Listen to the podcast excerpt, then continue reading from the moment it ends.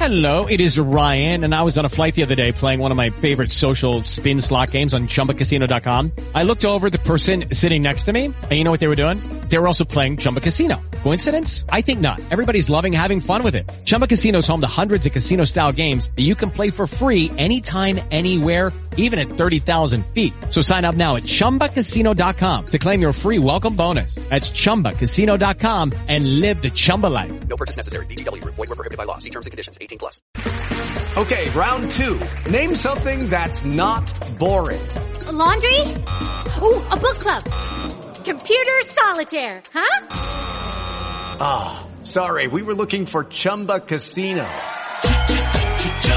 That's right. ChumbaCasino.com has over 100 casino-style games. Join today and play for free for your chance to redeem some serious prizes. ChumbaCasino.com. No purchase necessary. Were prohibited by law. 18 plus terms and conditions apply. See website for details.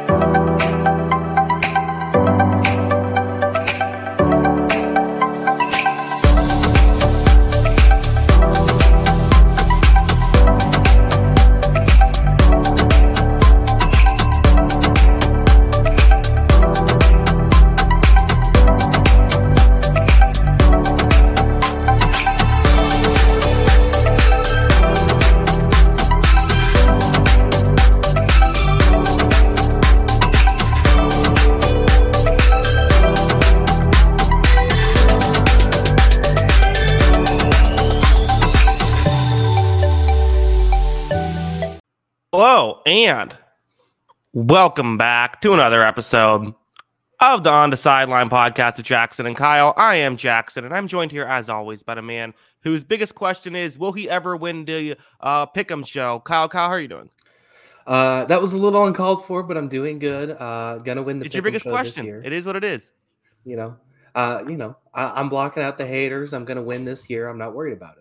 Uh huh. I mean, uh, you know, 0 for 3. It, it's getting get, getting a little tough. It's almost like a Buffalo Bills type situation. You know, I I've been in the lead at times throughout the years, and I've been behind at times throughout the years. I'm never gonna change. I'm still gonna. I'm gonna find a way to win one. All I need to do is get the Super Bowl right. Uh huh. That's true. Yeah, you get one. The flags fly forever. Yeah, that's all that matters. yes. Kyle, today what we're going to do is we're going to talk about every AFC team's just biggest question. Uh what's their biggest question? What is uh you know maybe what the season is, you know, hindering on or just, you know, a, a fascinating topic of discussion throughout. Should be an interesting video as we're, you know, uh, getting to the point where soon we will be doing our previews. yeah, we're getting to the point where you know we we start to look at this really tight. You know, it's going to be uh you know we're breaking down all these rosters. We're going to talk about some of the guys on the fringes and what does that mean for the uh for the teams this season. So we're getting close to that point. Got a few more questions I think to answer this off season, and then uh we could start collectively losing our minds about our picks. Yeah. Uh, right. Uh, you know, uh, should mention next week we will do the NFC. That's the way this works. Also coming at you at a weird time, uh, nine o'clock this time. Just, just that's just uh, you know, we had to do it this uh week due to uh, you know, life getting in the way and stuff like that. But we will be back at five next week, so you know that'll be our typical time. But for now, uh, you know, uh, nine is what we're doing. So, uh, yeah, you want to just get into it?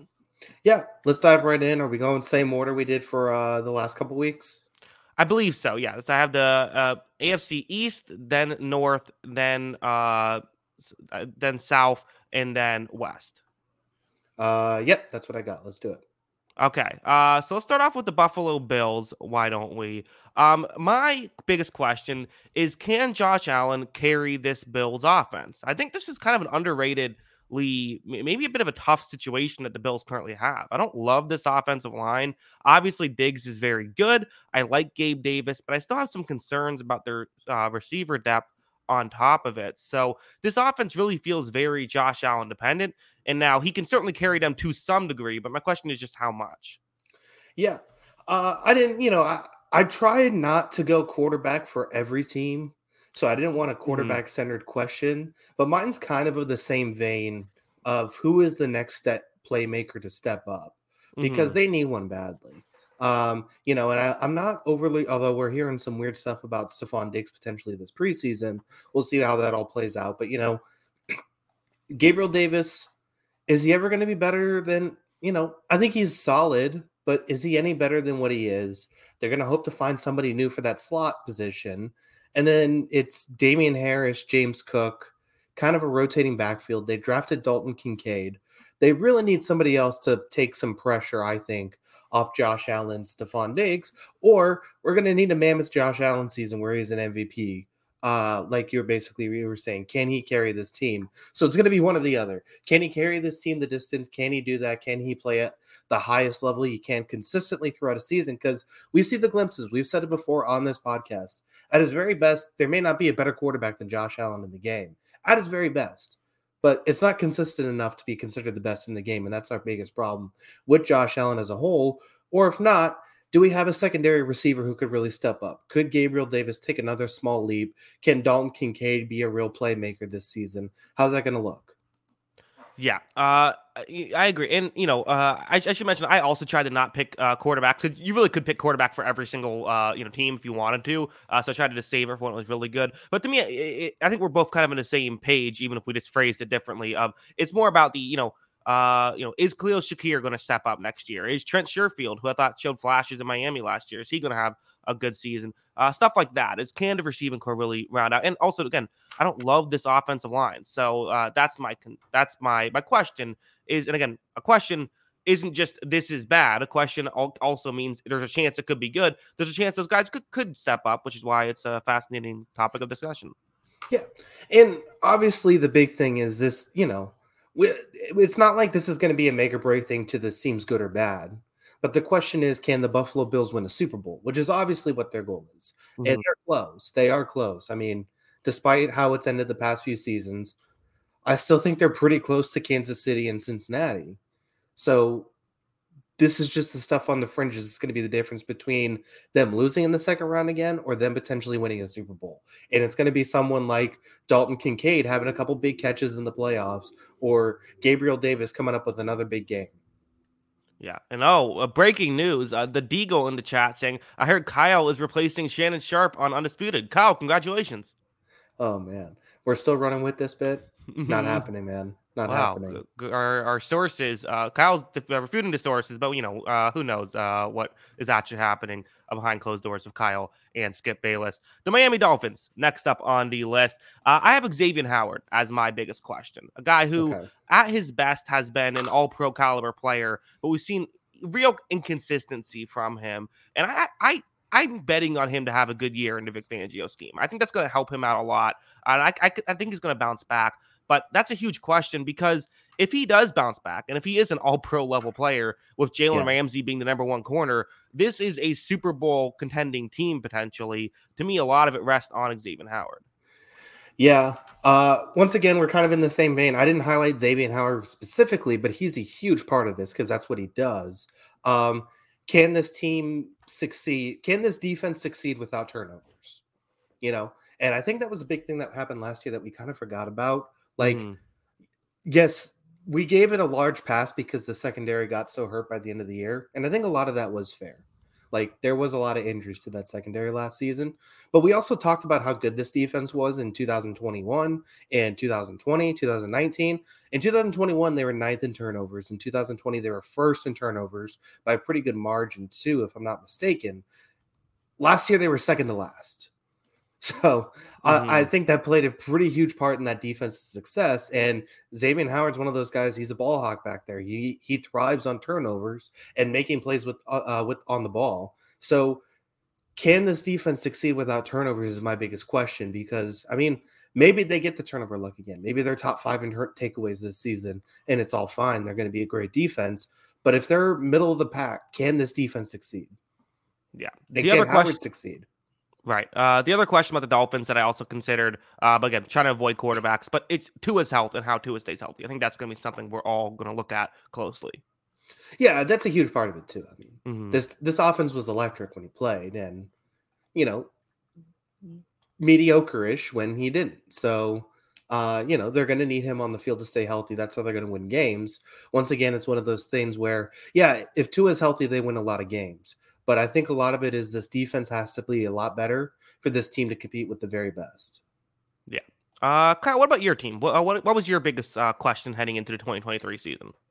Uh, like I said, I wasn't going to do quarterback for every team. but I do feel like quarterback's the biggest question with the Patriots. You have to do it here. Yeah, it's will the real Mac Jones please stand up? You Mhm. know, there was a lot of problems going to his rookies after his rookie season. He looked very good in his rookie season. Um, you know, his numbers wouldn't blow you away, but there was a there was a pathway that looked like it you were going to at least have a pretty decent quarterback in that spot. Last year was a disaster. There's been a lot written, a lot talked about, and you know everyone's gone ad nauseum about how bad the offensive system was last season. So he gets another chance here in year three. Can it be fixed? Can this work? He's not. He's going to have a lot less excuses if it doesn't work this season because the offensive line gets a little more experience this year. I actually like this offensive line because they didn't go out and get a star like McGlinchey or anybody at tackle, but they got three really nice tackles in that room all of a sudden. Basic, basically for the price of one. Their interior gets a lot better as well. You know, they they still have, you know, they actually upgraded at tight end. So there's not a lot of excuses left for him. And the biggest one, obviously, is they're going to have a competent play caller this season, someone who knows how to scheme and knows how to script plays. So there's no excuses for Mac to fail. And can he fail? Will can he succeed or will he fail again? I think it's going to be the biggest question. Yeah, uh, hard to argue. Uh, you know, hard to argue anything else. I think that we we kind of know what I feel. I, I feel pretty confident what this Patriots team is going to be outside of the quarterback position, right? Yeah, I mean, I'm really excited for this defense this year. Mhm. Um, you know, I'm really excited to see. There's been a lot of good talk about Christian Gonzalez in OTAs. Take it with a grain of salt. Only Mhm. OTAs, but he's also someone I had as my number one corner in the draft. So it's not like I'm like, you know, rewriting history with saying, "Oh, I'm excited for Christian Gonzalez." I liked him in the draft process too, and I think he's going to be a really talented player. This team develops talent at the secondary position really well. You know, there's a lot of speed that they haven't had in recent years in this defense. I like that. I like some of the moves they made at pass catcher spots. I think they got a pretty decent roster, but quarterback kind of drives the market in this game. You know, quarterback is the most important position.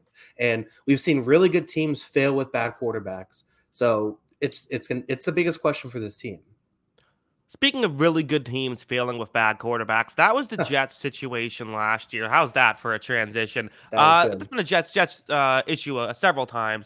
Uh, to me, I, you know, I was looking down this uh, roster, and it's it's a very good roster. There's not a ton of issues. I thought maybe tackle uh, that could use a tackle like that could be you know one of their biggest uh, question marks. I kind of wonder how Aaron Rodgers is going to fit in here. To me, that feels like the biggest question. Again, I know it's quarterback. I know it's kind of an easy narrative, but I think that's uh, the the question is how is Aaron Rodgers not necessarily is he going to play? How well is he going to play? I think he'll still play well, but just how is the fit going to work, and how is he going to be able to learn the system and all that stuff? And it's not, not let's say learn the system because it's hack it, but you know uh, fit in with the new players and stuff like that. I mean, who is it that said I'm on undisputed now? Uh, the, the Deagle. I can go full undisputed here with this segment. And Okay. Aaron Rodgers. Like, Mhm. you know, you used to hear back in the day when it came to baseball, especially because baseball was king in the mid 2000s, early 2000s, that sort of thing. The the the conversation on baseball was, can you handle the pressure of New York? You know, Mhm. it's a different sort of market than everywhere else. It's a different sort of atmosphere than everywhere else. And I mean, let's be honest. If you're going to judge Aaron Rodgers over the last couple seasons, the way he's handled the media, the way he's talked to the media, it didn't seem like someone who would really want to sign up for New York. Right. I, mean, I think that's a Mhm. very clear. Um, I, I don't think that's a wild accusation to say. So, can he? You know, there, there's going to be a lot of scrutiny under his game, a lot of scrutiny under his performance, and there's going to be a lot of games too where he plays well and they lose, and it's not his fault, and he's still going to get scrutiny for it. So, I think that's going to be a big question for him. You know, along your point, I agree with that. How is he going to fit in, not just with this team, with this scheme, with this system, but how is he going to fit in with this environment? Playing for this team, you know, not that the Packers are like small market or, or it is a small market. Not that the Packers are like this tiny franchise. Obviously, it's one of the winningest franchises in NFL history that has a lot of pedigree, but you know, there there's also a different level of pressure playing for a New York team, even if it is the Jets. Yeah. Uh. Yeah. Well said. I'm excited. I can't wait. Yeah. Mhm. Um my only que- my question actually was um can the offensive line help Aaron Rodgers too? Mhm. You know, I, I I- I do think this roster is pretty good. Um, I don't think this offensive line is very good though, and especially you know, it seems like you know I don't know who to bet on to be healthy for this offensive line. So I do think Aaron Rodgers and quarterbacks like him. I think Brady did this too. They add a huge amount of help to an offensive line just because they manipulate defensive lines with their calls, with their um, cadence, all that kind of stuff. Everything that gives them a huge their offensive line a little bit more of an advantage. But Aaron Rodgers not as fleet of foot as he used to be. He's not going to be able to evade rushers as well as he did it in his prime. How can this offensive line keep him up? Yeah, uh, th- th- that's a it's a good point. I mean, you know, it's one of those things where if, like, if it's healthy, it wouldn't necessarily be that bad. You know, I, I like their guards of Laken Tomlinson and Elijah Vera-Tucker. Uh, you know, uh, but Mekhi Becton, uh, who you know he could never stay healthy. Uh, Duane Brown's uh, collecting Social Security, uh, and then you have the you know the, the center of Joe Tippmann, who's you know, was a second round pick, and I didn't love him as a second round pick. So it's one of those things where it's like, okay, if they're all healthy and all live up to their potential, this could be a really good offensive line actually. But that feels like a big question. Yeah, um, we need some big performances, and I mean, I really love Mekhi Becton in the draft process, but I can't bank on him to stay healthy at this point.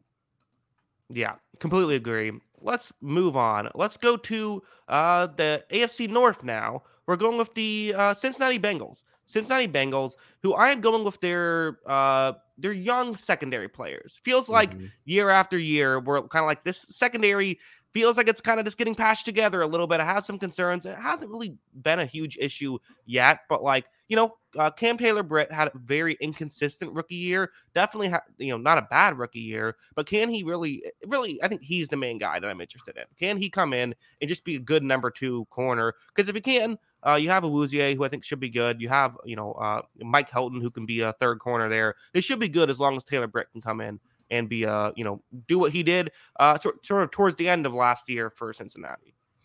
Uh yeah, uh, we are lockstep on this one. I said, can the young players in the secondary step into the spotlight? Because it's not going to be easy for them. They got some tests this year. Um, you know, and Cam Taylor Britt, I think, is a huge part of that. He's gonna, you know, I thought he was really good for a rookie, you know, and I thought mm-hmm. by the mm-hmm. end of the year he was playing really good ball. You know, I thought you know there was some lumps along the way, but that's expected for a young corner. Um, mm. So I thought that was a big part of it. But this team also had the best safety duo in football. Now you could say how important is the safety duo, but I do think with the way Anarumo won the ran this defense and kept those guys deep, and you know they were protecting these corners at all costs, especially when Awuzie went down. How is this team going to succeed without Vonn Bell and uh, Jessie Bates? You know, Daxton Hill's another guy they drafted very highly, have big expectations for. I guess it's going to be Nick Scott at safety. So it's just going to be how is that duo going to perform? It's going to be a big question. Well, I mean, you can't bet against Nick Scott. I mean, are you kidding me? I think you can. I think it'd be safe to, uh, you know, have some questions there. The the great Nick Scott. Yeah, I mean, outside of that, I mean, because that's the thing though right like you could say like oh how do they you know how does irv smith replace hayden hurst that's not a very exciting question um, mm-hmm. I think it, sure. you know, that's not a very important question either. Um, you could also say, like, you know, the the tale is old as time. Can this offensive line hold up? I think this offensive line is going to be fine. I think it's going to be pretty good. Um, it really just comes down to this defense succeeded with their secondary not making mistakes, and half of that secondary is now gone. How do they how do they prevent that from making mistakes? Yeah, uh, definitely. Uh, you know, definitely fascinating to see what happens there. Let's go to the Ravens. The Ravens, uh, who to me their biggest question is, and I'm going first for all these. I apologize, but that's just you know how I do this. Uh, I'll throw some to you in a second. Uh, my question is their receiving core uh, which has been the yeah. question of the Ravens. For really, it hasn't been a question for a while. It seems like with the Ravens because just we knew it was going to be bad heading into the season. This is the first year I think it's a legitimate question of how good is it going to be. It could be actually good if everyone lives up to their potential. You added Odell. I like Devin Duvernay. Uh, you know, I, I like uh, Rashod Bateman when he's on the field. It's like there could be some really good players, and this could be really successful.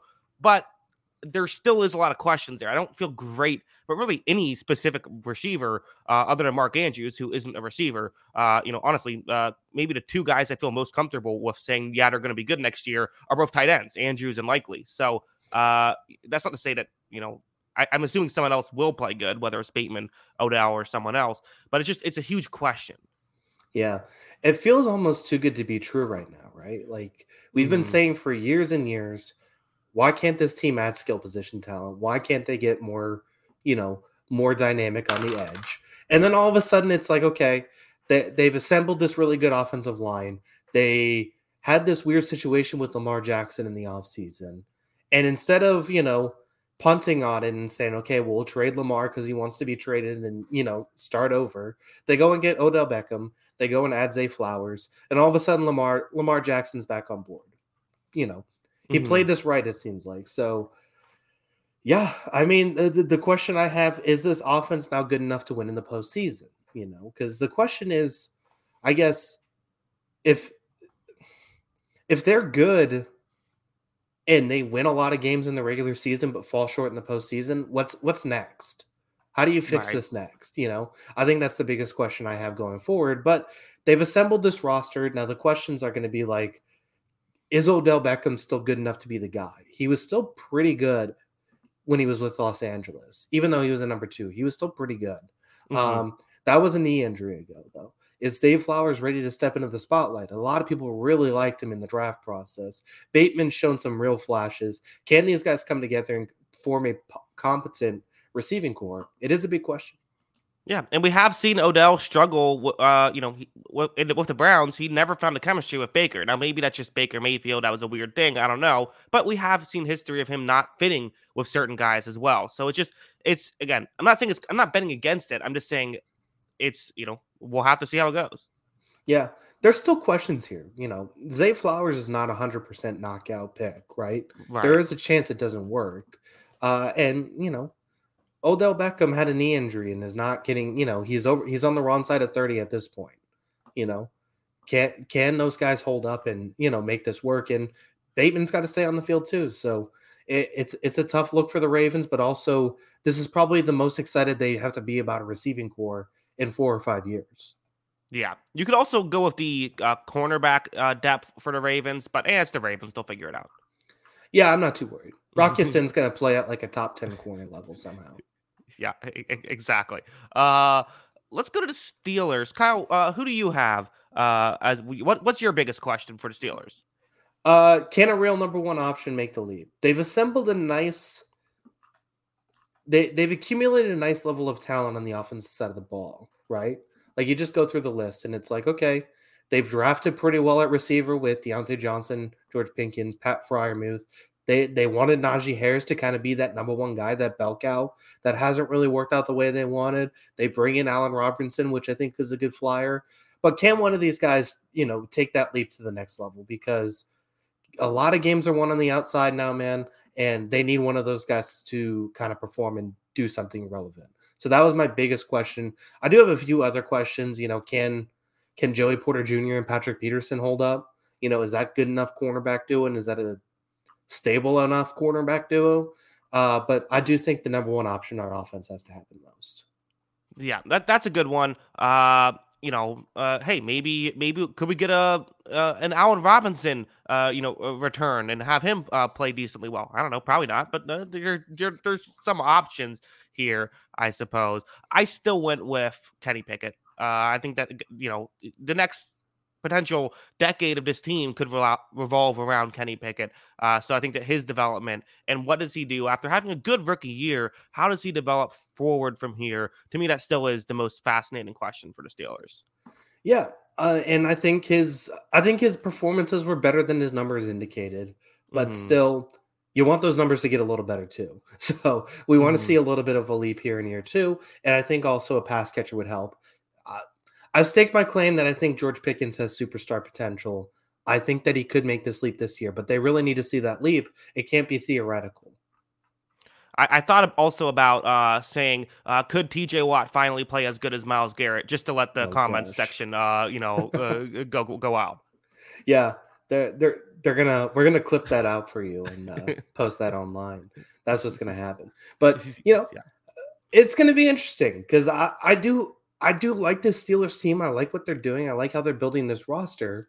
But I do think this year I just have some questions. Is it is it too soon to expect too much out of George Pickens? And you know, they lost talent in that secondary. Can that secondary hold up? All of this is going to be questions I think heading into next season. It, it blows my mind still that the Steelers won nine games last year, right? That that that, that still doesn't that doesn't sound right. Especially when they started Mitch Trubisky. yeah, intentionally, like not because Yeah. of an injury. Yeah, that was that was on purpose. yeah, exactly.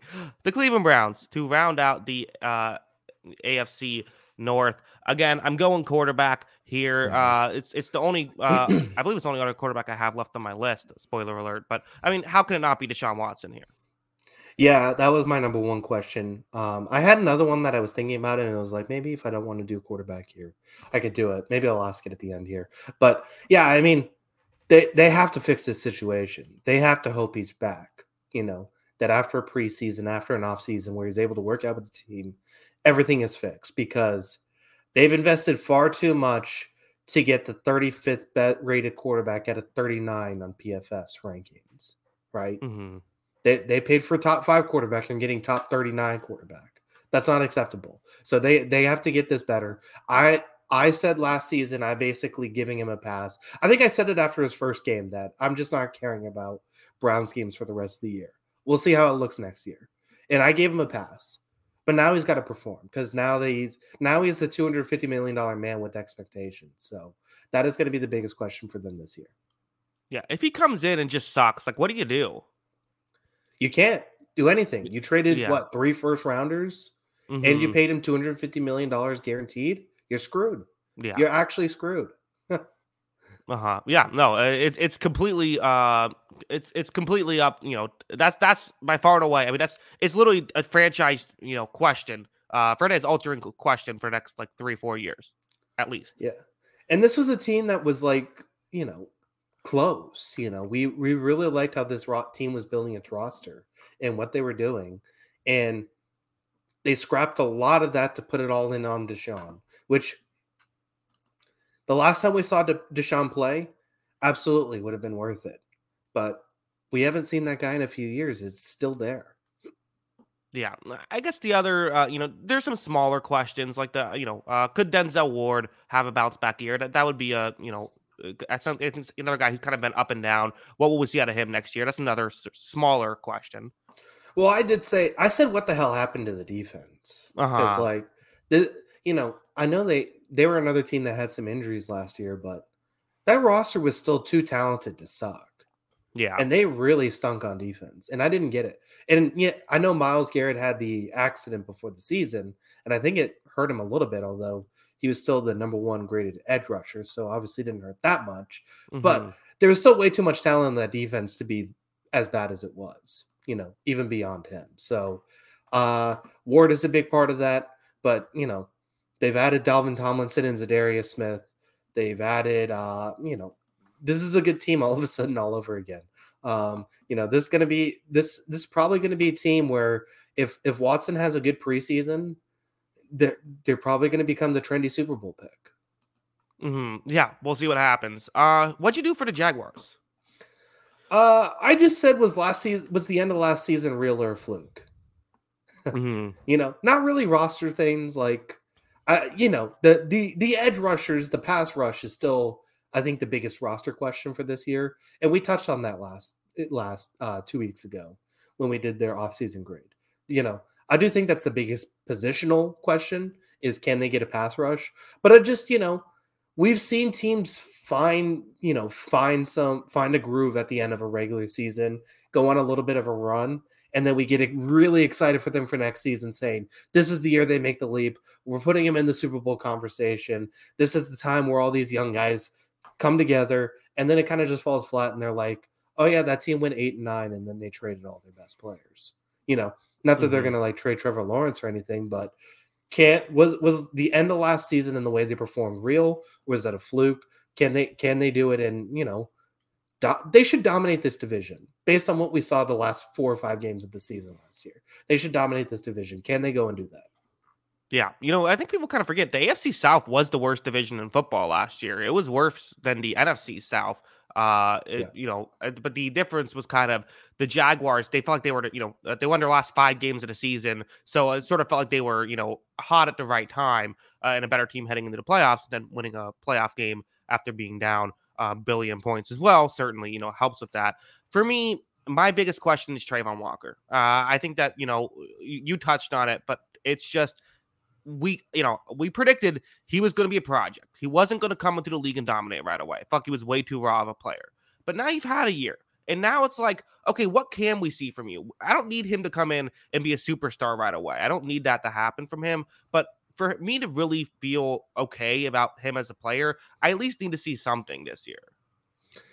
Yeah, I mean it's a big question. They've invested a lot of resources in him. The number one pick, in fact, mm-hmm. that is a big ask. You know, you really need that. There's not a lot of teams that can say they blew the number one pick and still turned out okay. Right. And you know, they could have blown this pick, and that's a huge problem because that it's their biggest position in need right now too. It's not like it's a, uh, you know, it's not like a receiver they could hide or anything pass rush and the ability to get to the quarterback outside of Josh Allen, who's terrific, you know, that's their biggest position in need, and they haven't addressed it outside of hoping that Travon Walker gets better. Yeah, and we'll see if he does. Uh, you know, and again, great power beats up on bad players. That's the first step.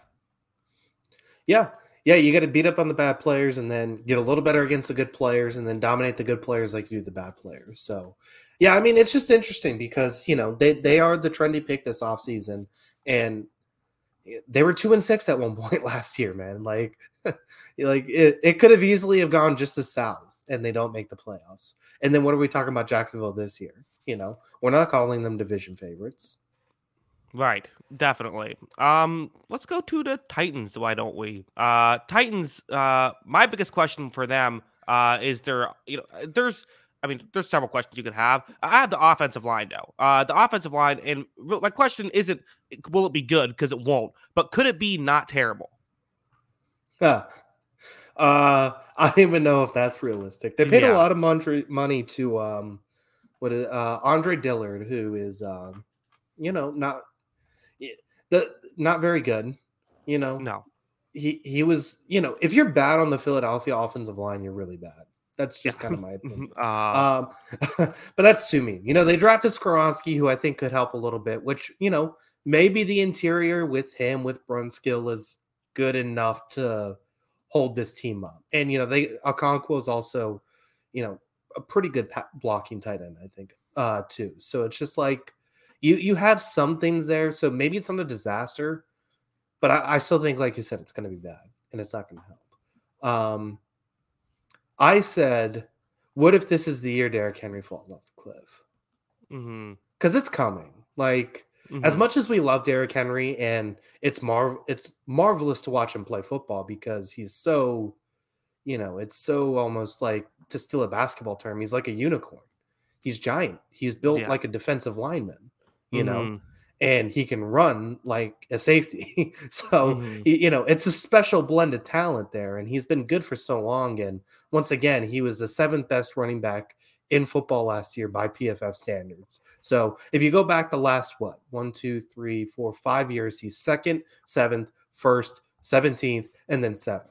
So like I don't know what it what happens if this is all of a sudden it because we've seen he's never been a big yards per carry guy, but we've seen it progressively get a little bit worse, a little bit worse, a little bit worse. What if this is the year he can't break those tackles? What if this is the year he doesn't get that extra burst, that extra five yards? Because I mean, if it doesn't happen for him this year, is this the this could be the worst offense in football because it's all built around his success. Yeah, and it's different than you know they had that year where he got hurt, Henry got hurt, and the Titans still were able to. They looked, I felt like they looked worse, but they still got the one seed that year. Uh, yeah. But I, I think that that I think that team could kind of afford a key injury much more than this team can. And I'm not to say that you know he would get injured, but if he falls off a cliff, I think it would hurt them more this season. Yeah, uh, it's it's a real concern. On the flip side, though, you know, we talk about the Jaguars as clear favorites. Is there, can't we just see sort of, and maybe the biggest question is, can Mike Vrabel pull uh, Mike Tomlin here and kind of just find a way to, you know, we've seen him kind of uh, get his team to sort of win games or at least be in games they had no business winning. Uh, could this be a scenario where he could maybe really show what kind of coach he is? This really is the Miami Heat of the NFL. Like this team just doesn't die. Uh huh. Like, like the, uh, would I be so basically? Are you saying would it would I be shocked if this team wins ten games and is in the playoffs as the fourth seed? No, Sure. I wouldn't. No, I would not because Mm-hmm. Yeah. this team doesn't die. Uh, and you know, I don't. I say that it, I say that with admiration. I don't say that you know as a knock because it's because they're really well coached. They're really well disciplined, and they just kind of do the right things. They do things the right way. And you know what? For all the talk about the offense, the defense is probably going to be nasty next year. This looks like a really good Mhm. defense that's built too. So yeah, I think they can lean on their defense and win a lot of football games next year. But it's just hard to see them doing anything on offense if Henry's not healthy. Because like you said, two years ago he got hurt. D'Onta Foreman ended up working out. He was he was a godsend for them as a backup running back. They still had AJ Brown. They don't have those pieces anymore. Now maybe their depth pieces still work. Maybe Trey, Treylon Burks all of a sudden is a stud that they were hoping he would be. Maybe one of these backup running backs is, you know, ends up carrying the load and doing just fine. But, you know, how many times is that going to keep working for you? Especially when you built your whole offense around this guy's skill set. Yeah. Uh, we have a chat. Uh, how are the Titans consistently the most boring team year in and year out? It's really remarkable. Uh, no one does it like Tennessee. Yeah. I mean, they, they have their brand, that's for sure. Mhm. Um, you know, it's not making it's not making the number one screen on Sunday ticket very often, but it wins football games. That's all they care about. Yeah, hey, uh, they'll gladly be be boring and win. They had they basically were in the playoffs last year before Dobbs fumbled the football and it was a, a defensive touchdown. I mean, they're Yeah. you know they probably should have won that game and won the division last year. Yeah. And that that could also circle back to our Jaguars question. They were a Josh Dobbs mistake away from, you know, missing the playoffs entirely. And they were Yeah. also a Chargers collapse away from getting blown out in the playoffs. So, Mhm. you know, I think all that kind of ties together. Yep, uh, definitely. But you know, they also had players who made those plays, so it, go- it goes both ways. Uh, Yeah. What you have for the what you have for the Colts here? Uh, just how long is this franchise going to be patient? This, you know, for all all the fun, I make fun of the Colts because it was a rivalry at one point, uh, and it was a fun rivalry. You know, we had Mhm. Brady and Manning going at each other, so let's not act like it wasn't good years. It was mostly good years for me, but you had some too. Um, 2006. yeah, there you go. yeah, Mhm. uh, but look, I mean, I, I do think this offensive line is going to be a lot better next year. Uh, I do think Jonathan Taylor is going to be better next year. I like Alec Pierce, Michael Pittman. So I've gone through all this. I do think that they can be a little bit better, but this is just a team that historically has not been bad or not had, you know, decently high expectations at least. Um, so, you know, they they were very they were willing when Peyton Manning got hurt to say, you know what, we're going to throw away this season, and it worked out because they got a generational quarterback out of that equation. They weren't prepared to be bad last year, and they were bad, and it didn't work out. How you know they drafted Anthony Richardson, who I think the consensus across the board was he's super talented. He's going to take more time than any other of those first year quarterbacks. You know, Mhm. all those rookies, he was going to take the most time to develop. Is this team willing to, you know, be kind of bad another season to make sure Richardson gets the development he needs to be ready to be a good player in the future? You know, it, it if Richardson, you know, struggles to start, then show sign of life and they win five games, are they content with that? Or are they going to be looking to change course again? Yeah, here's what I would do if I were the Colts. Uh, weeks like one through four, I'm giving Jonathan Taylor 40 carries a game. Uh, let's bolster up that uh, that trade stock, trade him for as much as I can, uh, and then you know uh, just you know lose a bunch of games. Yeah, I mean that's that that'd probably be a good strategy, but you know, are they going to be willing to want to trade Jonathan Taylor too? You know, that's not Mhm. kind of the, outside of McCaffrey. That's not really the trades that ever happen in the NFL. Yeah, which is weird because I feel like teams should trade. Like if you're a rebuilding team who has a good running back, that should be like the first thing you do is trade the good running back. Like that should be like Yeah. okay, we're good, we're a bad team, but we have a good running back. Let's just you know obviously we get rid of the running back. Honestly, the NFL makes absolutely no sense with the way they utilize their trade deadline. That should be Uh-huh. where you're selling, you know, the Buffalo Bills should have had a running back at the trade deadline the last three years. And Right. it feels like, you know, what why wouldn't they be willing? You know what? Oh, should we get Jonathan Taylor and really compete for a Super Bowl or worry about our first round pick next year? You know, they're going to take Jonathan Taylor at the trade deadline every time over a first round pick. It's just silly.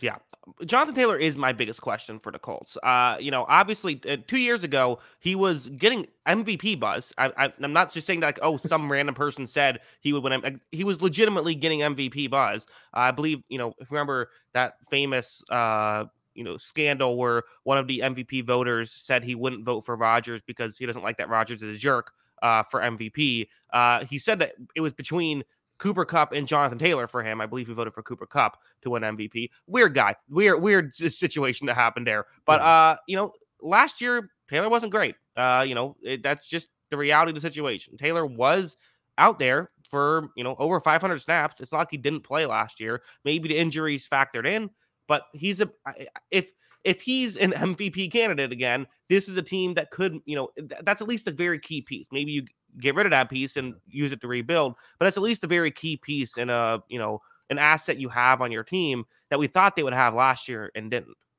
Yeah. Yeah, it was a weird year. I don't understand it because, you know, I just think you look across the board at this team like you don't view any of these offensive linemen as bad either. You know, but they mm-hmm. all didn't play up to our standards for them. right. Know, when when when did you ever expect to say Quenton Nelson was the 20th best guard in football? Right. Like that just felt unheard of, you know. Mm-hmm. So it's just like, you know, if you look through that roster, it's it should be a lot better on the offensive side of the ball than it was last season. And especially like Michael Pittman, I thought made a substantial leap. Alec Pierce, I thought supplied some nice flashes for a rookie. And our biggest question for the Colts for years was pass catcher, and now it feels like the only sure thing which makes no sense. Right, definitely. Um, to round out the uh, AFC South, what did you have for the Texans? I just said, how can they maximize CJ Stroud? You know, mm-hmm. the only thing that matters is they need good quarterback play this year. They don't need to win games. They don't need to worry about winning games yet. They need to focus on developing this team and developing the young players on it. And there are a lot of young players on this team. You know, John Metchie is going to be a guy who's featuring on this team at receiver. Dameon Pierce had a very good rookie year at running back. There's rookies on the offensive line. There's young players across the board, and the youngest of which is CJ Stroud, who they're starting at quarterback. And, you know, I think everybody kind of looked at it. Uh, they also had Kenyon Green, too, who was the worst rated offensive guard last year, but they took in the first round in uh, 2022. Mm-hmm. Uh, so that's not good. Um, you know, uh, so yeah, I mean, uh, CJ Stroud is going to have to succeed in this offense. And they got to figure out a way to allow him to succeed with not a lot of talent. How can they protect this kid? How can they not just throw him into the fire or, you know, throw him into the deep end and hope he's able to swim? I guess is probably the better uh, metaphor for that. How can they protect him at least a little bit and give him a life raft? Yeah, uh, good stuff. I went to fact check you on the youngest player, and yeah, uh, by uh, about by a month, younger than uh, Willie Anderson. There you go, C.J. Stroud. Uh, Kyle, you know your stuff. Uh, I prep. I prep a little bit. You know, I put an hour in. yeah, there you go. uh, the uh, I also had can they put Stroud in a position to succeed? I think that's the question. You know, the the Brandin Cooks trade I think made all of us kind of say, well, what are we doing here, Houston? Uh, but luckily we know that Houston always has a plan, and they, you know, they're an organization you can trust that they know what they're doing. uh, I've railed on Houston too much this offseason. I can't make fun of them.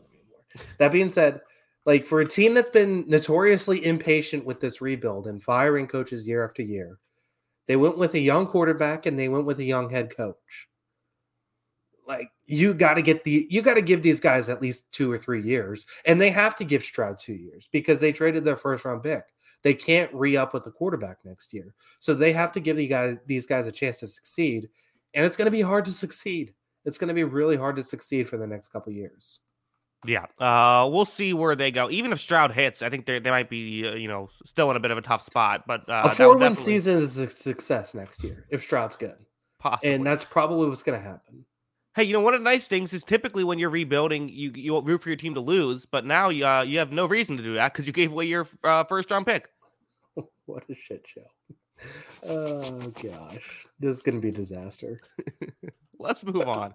Kansas City Chiefs uh, from you know one of the team, you know, two very different. I mean, man, think about the way that the, these two teams have gone in that 24 nothing game uh, when the Chiefs came back. It, it really, I mean, uh, you know, one has gone just straight up, the other has gone straight into the ground. Kansas City Chiefs, uh, you know, listen, uh, a lot of good stuff with the Chiefs. The Chiefs' expectations are winning a Super Bowl. If they go to a Super Bowl and lose, it's a bad year for them at this point. My question is their tackles.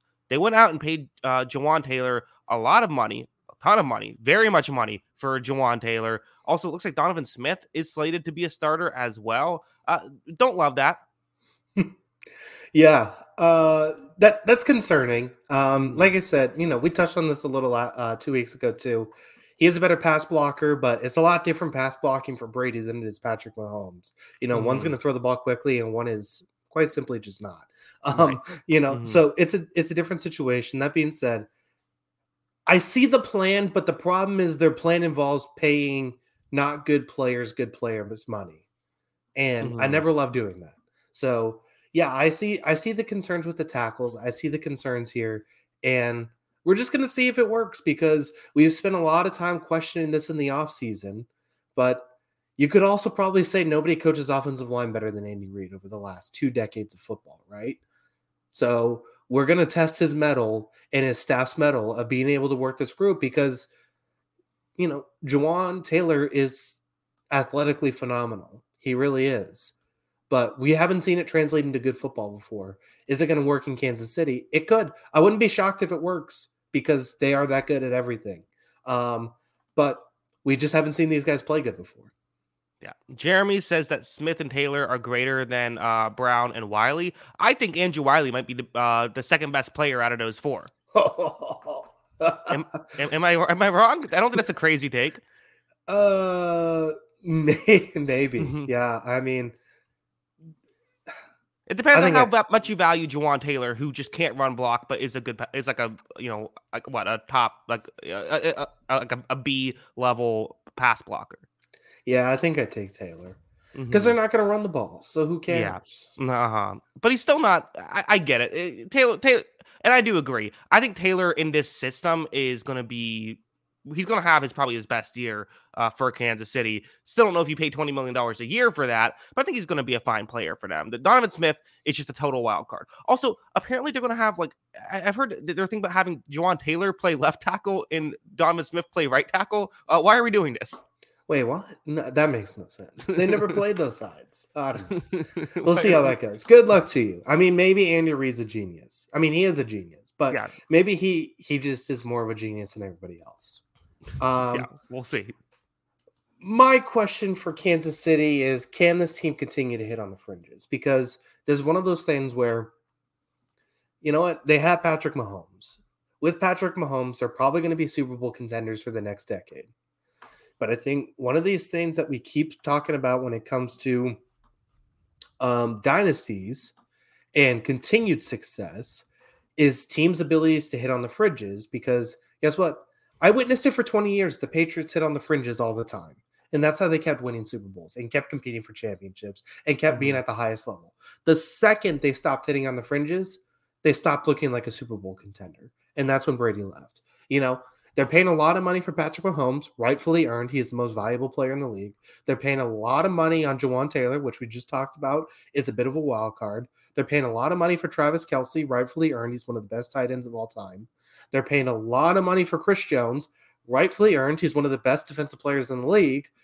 But part of the reason they were able to win the Super Bowl last year is everything on the fringes they nailed. They nailed their draft last year. They nailed their signings. They let Tyrann Mathieu walk. They brought in Juan Thornhill. That worked and it hit on the money.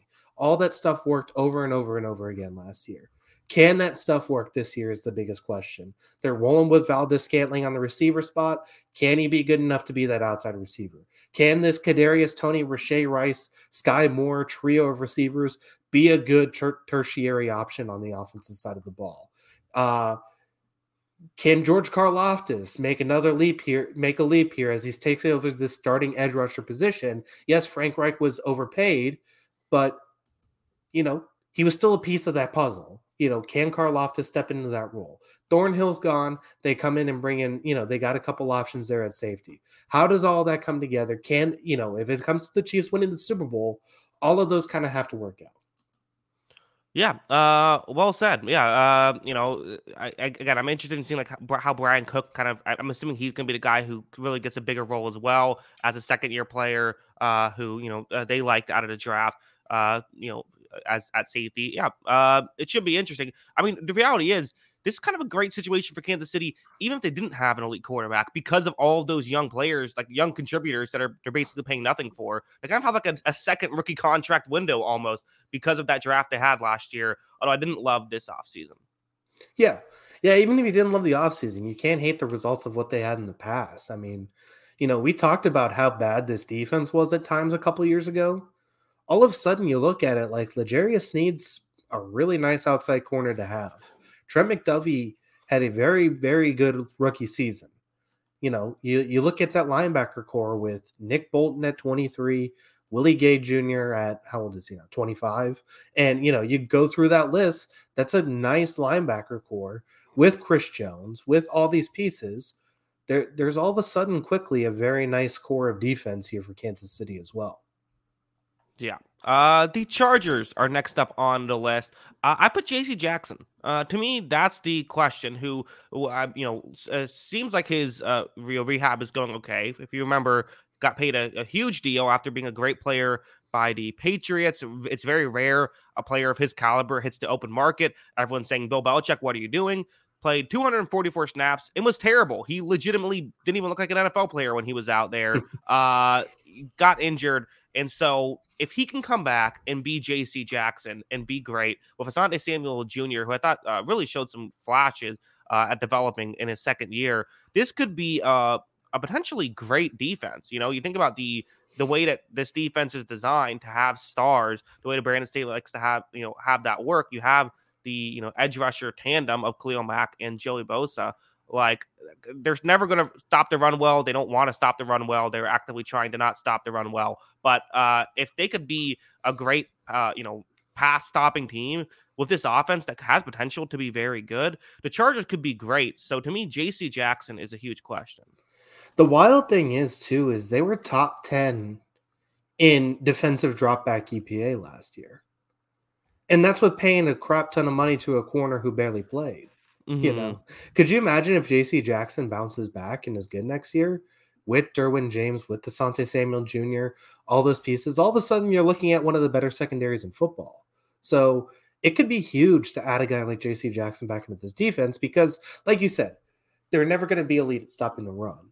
Um, and shockingly, the Sebastian Joseph Day and a couple other guys signings did not make Austin them Johnson. elite yeah, did not make them an elite run defense. I wonder who was saying that all off season. Who'd have thought? Uh, yeah, uh, you know, but it'll work if you have a top five secondary in football, right? Like it's okay mm. to be bad stopping the run if you're also a lead against the pass, which they have a potential of being if JC Jackson bounces back. So I agree that is a big question. Um, it was not my biggest question, but I think it is a huge question because the way this defense works is they start from the secondary up, and this secondary has to be better. Even yeah. better. Yeah, no, um, very fascinating. Is this a great example of why, hey, if you have a need, don't just go out and spend money on that need willy nilly just because you have the need? Like, uh, you know, with the defensive, getting not very good interior defensive linemen and paying them 10 million a year. Like, uh, you know, maybe don't just do whatever to fix that need. Maybe still be smart about it. Yeah, that would help that would help. I agree. Being smart about things generally works out well, not just in football, but in life. Better to be smart about things than not smart. We are pro. Be- this is the pro being smart podcast. So we uh, do as uh, do as we say, not as we do. Yeah, exactly. Uh, definitely don't do as we do. Yeah, people are like, we heard your Zach Wilson takes. Clearly, this is not a pro being smart podcast. yeah, uh, I would agree with that. My biggest question for the Chargers is, uh, will these offensive changes work? You know, there's a lot of talent assembled on this offense. And if you look across it, they had another receiver, which I thought was nice because Keenan Allen and Mike Williams got hurt. But the play calling was such a disaster last year. And I thought I thought Justin Herbert really propped this offense up a lot better than what it was last season. And a lot of that was because he has superhuman traits. If it's a better play calling with Kellen Moore, can this team make the lead? Because everything we just said about the defense is true. They need this defense to play better to compete at the highest level. But at the end of the day, this team's winning games through its offense, and they've assembled a really nice offense, and they can't have lackluster play calling with it. Yeah. Uh, the other question I think you could argue is the Trey Pipkins of it all, the other guard who, uh, you know, uh, looks like you know with Slater back, four very good offensive linemen, but Pipkins, who he's not terrible. Like he's someone who like he's probably a top sixty-four tackle in the league, but he's probably like not much better than that. Uh, so you know he's someone who actually I just uh PFF has him ranked right at 64. So there you go. Uh, that's you know that's kind of where he's at. So it's like not a disaster, but you know that's a weakness that maybe could be uh, concerning uh potentially. So I guess that's one other thing. Yeah, yeah, I would agree with that. Yeah. All right. Uh, the Raiders. Uh, I wrote their entire defense other than Maxx Crosby. uh, that sounds about right. I said, "What mm-hmm. the hell are you doing?" Uh, you know. Yeah. Well, just, as soon as this team becomes close to being interesting, every time they go and just punch us right in the face and say, no fun. You know, I don't understand what's going on here. They've got like four decent players and then they got a bunch of scraps. I don't understand what the point of this team is. What exactly is your long term goal here? Um, I just don't see the plan. I don't see. I don't see the course of execution here, other than you've assembled a very Josh McDaniels looking offense, which I don't know how much that's going to work. Yeah, I mean, I don't think they're going to be a mess. Like, I don't think they're going to go in and like not be able to win any games. I think their offense should be solid. Uh, I, I, I kind of like the offense, but like uh, the defense, just seems really concerning. And again, you think about a team that has you have Josh Jacobs, uh, debatably the best running back in football, Davante Adams, debatably the best wide receiver in football, and Maxx Crosby. I'm sure there's some people who debate him as the best edge rusher in football, but you know he's at least that elite tier. Uh, but they just can't really. You, know, you have usually the difficult thing is getting the core and then building around the core. Like they pretty much have a core other than the quarterback. Uh, it's but but then I don't know. They just kind of they did. I've never seen a team do this. What the Raiders did. I don't think I've ever seen a team do like this. Uh, like we're gonna intentionally just get like once move back one space. Yeah, I don't know. It just seemed bizarre because like they did all that to trade for Adams, and then you know uh, the offensive line's what Kolton Miller and four Pringles chips, basically. Like, I just don't understand how this team's supposed to succeed. And yeah, the defense. This is another team where I said it a little bit about the Vikings last week, and that might have been a little unfair. This could legitimately be the worst defense in football next year, and they have yeah. a premier player at probably the premium position in the league. You know, they have Maxx Crosby, they have Nate Hobbs. Is there any other blue chippers on this team? I don't really think there are, especially on the defense side of the ball. I don't know any this, of these uh, guys. I think we did this another podcast. I think Daniel Carlson was the other one. Yeah, but defensively, specifically, outside mm-hmm. of Hobbs or Crosby, right. Like, are you excited about anybody? You're not excited about uh number one corner Duke Shelley? No. You're not excited about uh maybe uh you know Chandler Jones? Uh he can catch a pass from Jakobi Meyers he can't catch a pass from Jakobi Meyers. Thank you. For, now they're teammates. Um, yeah, yeah, I just I don't know. I'm not too excited about it. Jerry Tillery guys. breakout season. uh, this is. I mean, I don't know. This is rough. It's rough for linebacker core. There's no safeties. How, how did you trade? How did you cut Jonathan Abrams and get worse at safety? a fair question. A fair question. That that's the real question. Uh, biggest question for the Raiders. How did they do that? Uh, yeah, I don't know. Uh, why are Raiders fans getting mad in the chat right now? Like, you you can't be excited about this defense. There's no way you can look at this defense and be excited. They'll be interesting. The Raiders are always interesting. Yeah, sure, interesting. That doesn't mean good. Like, no, come on, like. But I don't be, think they'll be, be a mess. Here. I just don't think. That, I just think that they basically intentionally said our ceiling is nine wins for as long as we keep doing this. Yeah, probably. I mean, I don't mm. even know. I, I just don't see how they get stops this year. Yeah, no, it's gonna the, be tough. The, you know, if you ran the ball away from Crosby the entire game, you'd probably score forty points because that's how bad everything else is. Yeah. Uh, CJ says put some respect on Marcus Epps. Eh, fine. Sure. He's all right. Yeah. okay. Uh, let's move on. The Broncos. This is an obvious one for me. Uh, it's even the thumbnail. Can Sean Payton fix this team? Yeah, I, I, I just said, can you save Russell Wilson? But it's in the same vein because, Yeah. like, mhm. I mean, they they paid they paid Sean Payton a lot of money to fix his team. Um, and the thing is, is like, I don't think this roster is bad, Right. but they're bad in key spots, hmm and like they don't have elite receivers. Like they have good receivers, they don't have elite receivers, except for Tim Patrick, who's now healthy. So Uh huh. There you go. you know, they have Surtain. Okay. So if you look at, you know, if you say the key positions in football are quarterback, receiver, corner, edge rusher, who, who are you really banking on outside of Patrick Surtain to be good? Frank Clark. Yeah. I kind of like Okay. the signing to be honest, but I mean, obviously he's not going to be like an elite edge rusher. I mean, him and Randy Gregory are nice flyers, right? Like, Yeah. that th- those are two guys you can really kind of say, okay, take a chance on them. You know, outside of that though, I just I don't know. If you if you say those are the key positions in the game, you basically have Surtain, and then you you kind of like Garett Bolles, and you kind of like Randy Gregory. That kind of just feels like it.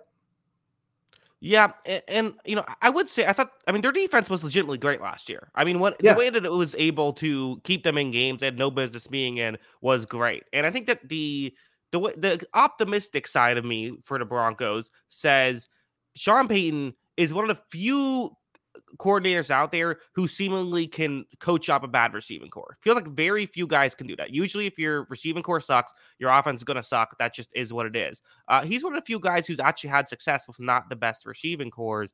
Um, and you know, like, listen, I think you know if this receiving corps is healthy, it's not a bad receiving corps at all. Jerry Jeudy, Courtland Sutton, and Tim Patrick are a fine one, two, three combo. It's just you know they struggled to stay healthy last year. Uh, so like I think that the hope is that if guys can get open consistently, can Russell Wilson get back to being Russell Wilson? And if that happens, there's other holes in this roster, but there's very few rosters that don't have the holes. That's what can allow this team to look like a real contender, like we thought they might be after last season.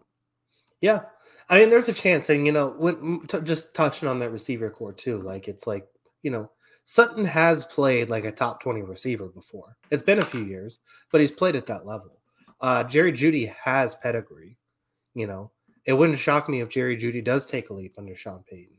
So, so maybe that works. But yeah, I mean, it, it has to it has to be seen. You know, we have it's still theoretical with those guys, and like you said, if they can play better, Russell Wilson will play better. If Russell Wilson plays better, this team's going to be a lot better because, like you said, they are good on the defensive side of the ball, but you you, you really need this offense to take a leap forward. Yeah, they also did spend a bunch of money getting Ben Powers and Mike uh, McGlinchey, uh, the two offensive linemen, to try to build up, uh, you know, which should be a good offensive line, except for Lloyd Cushenberry. Why did wh- why did the Broncos do this? Where they just drafted a third round center and they said we're just going to have this guy be our franchise center. Like it's, it's, he hasn't been like anything special or anything. They're just like this is our this is our, our strategy. This is the year he takes the lead, man. Here it comes. Better watch he's not- out. He's not terrible. I don't. I just find it so funny how they just like put this, literally the the least amount of research. They they just wrote their name on the test and handed it in. Uh, yeah, maybe. I don't know. It'll be interesting. But yeah, I mean, the, there are pieces like, would it shock you if this team wins 11, 12 games next year? Um, no, no. There, that's definitely. Uh, I mean, it wouldn't shock me if this team becomes a championship contender next year. Like, I, as in, like, I'd be surprised a little bit, but like, it wouldn't be like crazy. Like, I can easily see it. If you told me the Broncos play in the AFC Championship game next year, be like, oh, okay, Sean Payton, like, you know, uh, you know, Russell, Sean Payton kind of got Russell Wilson back to being Russell Wilson, and the defense played really well. Yeah, that's what you'd have to bank on, which isn't a guarantee with Russell Wilson, but I don't know. It feels like crazy things that happen. I mean, it's just it's just crazy what happened to Russell Wilson these last two years, especially last year. You know, it's just it's got to be better. Otherwise, this is another one where kind of like Cleveland, where if he's bad again this year, what do you do? It's over, right? You're just screwed. Yeah, I think we didn't talk enough about how Nathaniel Hackett didn't even make a full season as a head coach. Like that basically never happens. Urban Meyer was like a weird exception. Like that almost never happened where a coach doesn't even get a full year uh, and a coach who didn't kick kickers. Yeah. Um yeah, I mean it's certainly uh was a concerning development. And he got a job very like almost immediately too. That's the best part. You know, he Mhm. just got hired and nobody cared. Oh, great hire by the Jets. Getting the guy who couldn't make it five months with his team. Well, you know, uh, Aaron, the sort of Aaron Rodgers. uh, It's being Aaron Rodgers' friend is a pretty good, uh, you know, a pr- pretty good spot to be in. Pretty good career path. Oh man, really? I don't know. I guess Aaron Rodgers, if you're available, I wouldn't mind a cup of coffee. You know, I could use a job. Yeah, maybe you'll get on uh, Skip and Shannon uh, that way. Oh God, uh, I take it back. yeah. Uh, that is our show. Uh, uh, you know, everyone. Uh, Kyle, let me know can find us on Twitter before we head out. Yeah, make sure to follow us on Twitter. That is at Jackson Kruger. Make sure to follow me at by Kyle Cronin, and make sure to follow the account page at on the sideline JK at on the sideline JK. Of course, like audio only podcast. Anywhere you get the audio only, po- uh, anywhere you get your podcast, uh, search on the sideline podcast. Uh, it should be available there. Uh, Kyle, you want to do a little bit of, uh, you know, we had two sports end uh, in the past couple of days. You want to talk about hockey and basketball for a bit? Yeah, yeah, sure. Go ahead. Let's get into it. Um, which one do you want to start with? Uh, let's start with let- let's start with the NBA uh, for a bit. I think that there's, you know, I know you obviously you follow this very closely. So I, I guess I don't know. Uh, wh- where do you want to start with this? Um, I mean, this has to be considered one of the most impressive playoff runs of recent memory, right? Like, obviously, you could go LeBron's in a different stratosphere. You know, when we talk about LeBron James, like it's just a different conversation comparing him to normal people. But there is not very many opportunities where we see a guy lead the NBA playoffs in points, rebounds, and assists. like, Yeah. it was that Mhm. impressive. And, you know, I think there's all of a sudden become a revisionist history where it's like, oh, well, they played three play-in teams. Of course they were going to dominate. And it's just like, okay, obviously that Lakers team was a lot different than the team that would have been the seventh best team in the West. Like, obviously the Heat went on this crazy run and rightfully got to the, you know, the NBA finals because of it. You know, to say that it was just because they played play-in teams, I feel like it's disingenuous to what the Nuggets did and how impressive they were in this postseason. Yeah. I, I mean, I think everyone will say like, you know, there's always an element of luck to winning a championship. Like, sure, you could argue that it's lucky, but at the same time, like you said, yeah, uh, I don't see why Boston would have fared that much better. Uh, you know, clearly. Oh, they would have crushed Boston. They would have beat them in four games too. I mean, that team. uh-huh. I never that that, that team's so small minded right now. I can't stand them.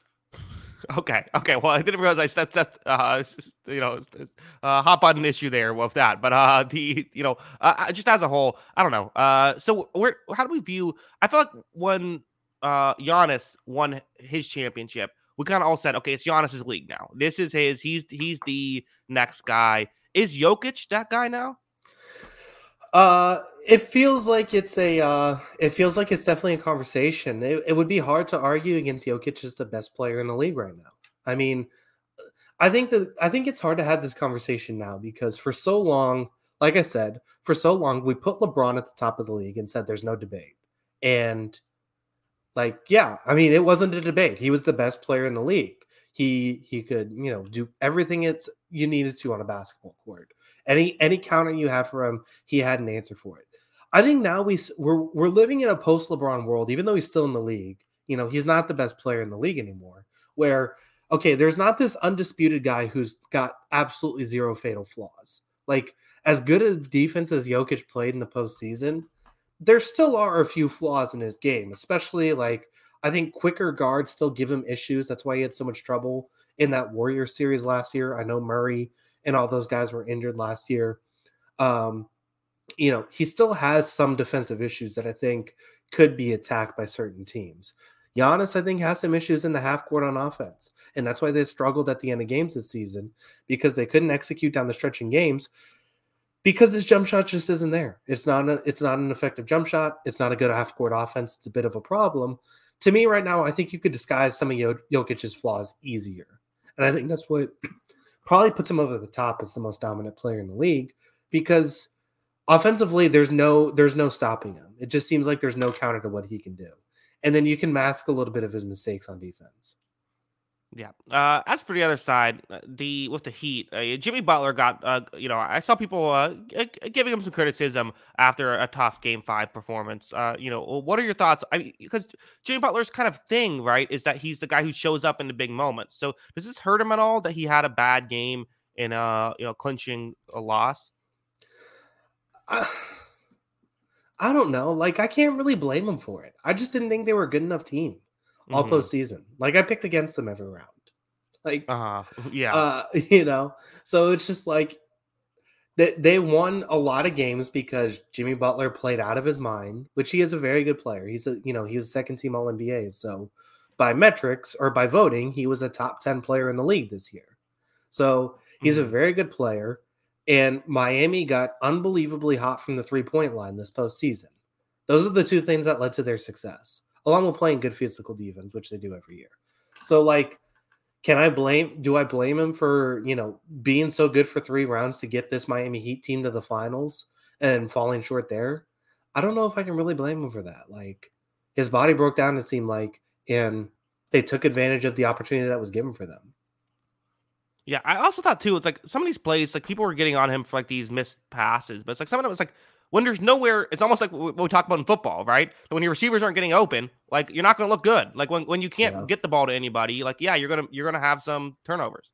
Yeah, I mean, he he definitely that that late game turnover to K, Kentavious Caldwell Pope, that was a bad turnover. And I Mhm. thought by the end of the postseason, he wasn't looking to get his layup as much. Like he would drive and then look to pass rather than Mhm. take his shot sometimes, which I think played a part in it. But at the same time, like I can't hate on him that much when he got to this point when I literally picked against them every round. Like how much can I hate on it when they did that? When they they blow their 3-0 lead to Boston and he goes and beats their ass in game 7. How much can I Mhm. really hate Jimmy Butler after all that? Yeah. Uh, did you even have uh, who'd you pick? The Bulls or the Heat? The Bulls. I actually bet Chicago that night. Okay. because I was so out, you know, they were so bad in that Hawks game, the Heat, and I was just like, there's no way they're going into Chicago and beating them. And then Chicago's up in that game late in the Right. game. It's just like that we were very close to Chicago being in that playoff spot. And how much does that change everything we have about this team? Which is so weird about this Miami Heat team because very much like the Tennessee Titans, this team just never seems to die. Year after year, they're right back here in the conversation. Yeah. Uh, we could talk about the uh, hockey as well. Just you know, uh, tough. First off, uh, my heart goes out to anyone who's listening who's a Panthers and uh, Heat fan who had to deal with their teams losing and back to back. Okay, I, I would just if, if that happened to me, I would not be podcasting for a while. Yeah, that was a. Uh, I guess they lost them both in five games, so maybe it's you know it heals it a little bit. They had no chance. Maybe I don't know. I I, I do think about it too. It's like so that means you lost eight games in what a span of what like twelve days. Yeah, I mean, tough. I'm pretty sure it was something along the lines of the Heat lost. I'm trying to think of the number because they finished the season like they finished the season three and seven, okay. and we're in the NBA Finals because they lost three straight to Boston, one game seven, or no, they finished the season two and two and seven because they lost Yeah. To Boston, one game Uh-huh. seven, and then Mhm. lost in five. So yeah, Right. I mean, that's that's a bizarre thing for to say for a team that was in the NBA Finals. Uh, they lost Mhm. a lot of games. Uh, Uh-huh. yeah, I mean, Florida looked a little outmatched, and then I mean, once once Tkachuk wasn't healthy, this was 100 percent over, right? Yeah, and really, I think once I, I don't know, it felt like I mean Vegas is just such a good team. Like Vegas, I think the issue is the Panthers kind of we see this happen a lot. Actually, it's it's the weird thing where like I remember Montreal did this, where like they basically said, okay, we're gonna just not make mistakes. We're just gonna play safe hockey, and then once you make a mistake, we'll counter and we'll try to win that way, and we have a good goaltending. And that was their way they got to the Stanley Cup final. And then they played Tampa Bay, who's like, okay, we're also not going to make mistakes, and we're just more talented than you. And then you know that series was, was over from the jump. Uh, you know, we, saw we've we've seen it happen several times where this is the case. I thought that was kind of Pan- the Panthers' strategy a lot of the time was Bobrovsky was playing well, and they just sort of they were a counterattacking team. Like they took advantage of Toronto's mistakes, especially. Uh, that was you know a, re- a real way that they were able to win. And you play Vegas, who just doesn't make a ton of mistakes and uh, you know capitalizes just as well as the Panthers do. And it was just you know Vegas. I I, I said kind of all playoffs long was never getting the credit they deserve. Uh, and you know uh, now they don't care about the credit because they have the Stanley Cup. Yeah, that Florida run was so special. We just forgot about Vegas mowing through everybody in the uh, West, right? That's Uh-huh. kind of what it felt like. Uh, Drew brings up an interesting point too. Like the Panthers, equally like the Heat, you know, could have very easily just missed the playoffs entirely and made this run at the finals. So it was just a bizarre postseason all around. Like you expected more out of hockey, but what a wild June. What a wild month. Yeah, no, uh, a- absolutely, absolutely in, in- insane. And for the Knights, what you have six years in the league, four conference championships, two finals appearances, and now a win. Uh, incredible stuff. That's going to be one of the best operations run in the league, right? Uh-huh. In the- well, I mean, one of the more ruthless yeah. ones too. Yeah. I mean, it's impressive what they did. And I mean, they keep accumulating talent. They should keep this going for a long time. Yeah, kind of cool that Marsh Marchessault got the Conn Smythe too. Uh, you know, uh, the Panthers uh, gave him in the uh, expansion draft to Vegas. So, uh, yeah, in hindsight, might have might have uh, liked to have that one back if you're the uh, Panthers. Yeah. I think that's probably fair. yeah, uh, yeah, but uh, uh, and I guess uh, I guess we gotta watch baseball now, right, Kyle? Uh, yeah, I guess so. I was at a game on uh, Sunday. That was fun. Uh, I went to Red Sox Yankees at Yankee Stadium. Okay. Red Sox won in extra innings. That was good. Were you wearing a Um, Red Sox jersey? Uh, I was wearing one of those shirt jerseys. I had a David Okay. Ortiz one. Were you so- not? I think I'd be a little nervous. I, you know, there was some hecklers, but Mhm. nothing serious. There was actually a Red Sox fan worse than me in front of me. So Gotcha. I, I was like, okay, they're going to beat up that guy if anything. So I'm not too worried. Right. Yeah. I feel like I'd want at least like I don't know, bring bring like a jacket with me. Yeah. This Red Sox over. team's not very good, but you know, Uh-huh. it was fun to be there. And neither are the Yankees. So That that lineup is rough, man. That lineup is difficult to watch. hmm they scored two run. What's that? I was just gonna say. Uh, I'll go. You go ahead. Oh, I was just gonna say they scored two runs in the game. Uh, I think off of only three or four hits. The first was they had a runner on first, and Billy McKinney hits this flare to right field that bounces off the dirt perfectly and spins over the foul ball wall for a ground rule double. Sits up second and third with two outs. Jose Trevino grounds one up the middle that bounces off second base and goes into the outfield for a base hit that drives in both runs. That's how they scored both runs in that game. it's great stuff. Uh, yeah. Drew said Jackson, you like the Rays? Yes, I like the Rays, and the Rays have been they've been all right this year. What drives me crazy though is like there's this drives me way more insane than it should. But the stupid All Star fan voting deciding who gets to be the starters and the thing. You have like Wander Franco, who's leading the league in WAR, who's currently not gonna be start the All Star game. Randy Arozarena isn't gonna start the All Star game because uh, you know, people are everyone in Canada is voting for all the Toronto players. Uh, yeah. You, you got to galvanize those those Floridians to vote. Get them out and vote. Tell them it's like a presidential election. They'll be out. Yeah, well, th- th- that that, that would work. Uh, yeah, but we don't. You know, uh, I don't know. Uh, I think that I- think most of the people in Florida that watch the Rays uh, are already are voting. I don't think that, I don't think that's moving the needle too much. Yeah. Uh, you guys are good. You got a really good pitching staff. You've hit the heck out of the ball. Shane McClanahan's elite. I mean, it's hard to pick against you guys right now, unless you're saying this pitching staff's going to cool off. I guess, right? What'd you think of the uh the the Cillian Murphy Tyler Glasnow uh lookalike thing? It's been a thing I've heard. It's, it's been a thing for a while now. Yeah, I, I, I guess I see it. Uh, yeah, I like Cillian Murphy. I like Glasnow too, but you know, hmm Sure. Uh, I, I think he's one of his actors. I'm like, yeah. I don't, I don't think I've ever watched a movie because of him. I don't know. I really enjoy him as an actor. I think he's really good. I've enjoyed every movie he's been in. Okay. Well, there you go. Uh, ring, ringing endorsement. Uh, and I like I like Tyler Glasnow too. Yeah, he's a good pitcher. I'm glad Mhm. that he's healthy. That's the big thing. Yeah, yeah. I mean, well, I mean, because again, you think about uh, if if Mc- McClanahan and Glasnow are healthy, and this offense can be as good as it is. I mean, that's that's a team that could actually do something in the playoffs.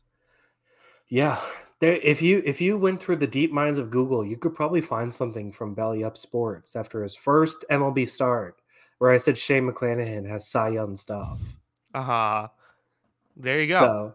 So, uh, looks like you know, a few years later, but it looks like I'm uh, I'm kind of smart. Okay. Well, we'll we'll see how it works. We'll see if the Red Sox can turn the season around. Uh, Nope. Next week, we will be doing the uh, NFC edition of this show, uh, and we'll be uh, a deep dive into every single uh, baseball team and where they're currently at. Can't wait. Let's get into it. Uh, looking forward to next week. Yes. Okay. Of course, everyone. Uh, thanks for uh, watching or listening. We appreciate it. And until next time, have a good one. Peace.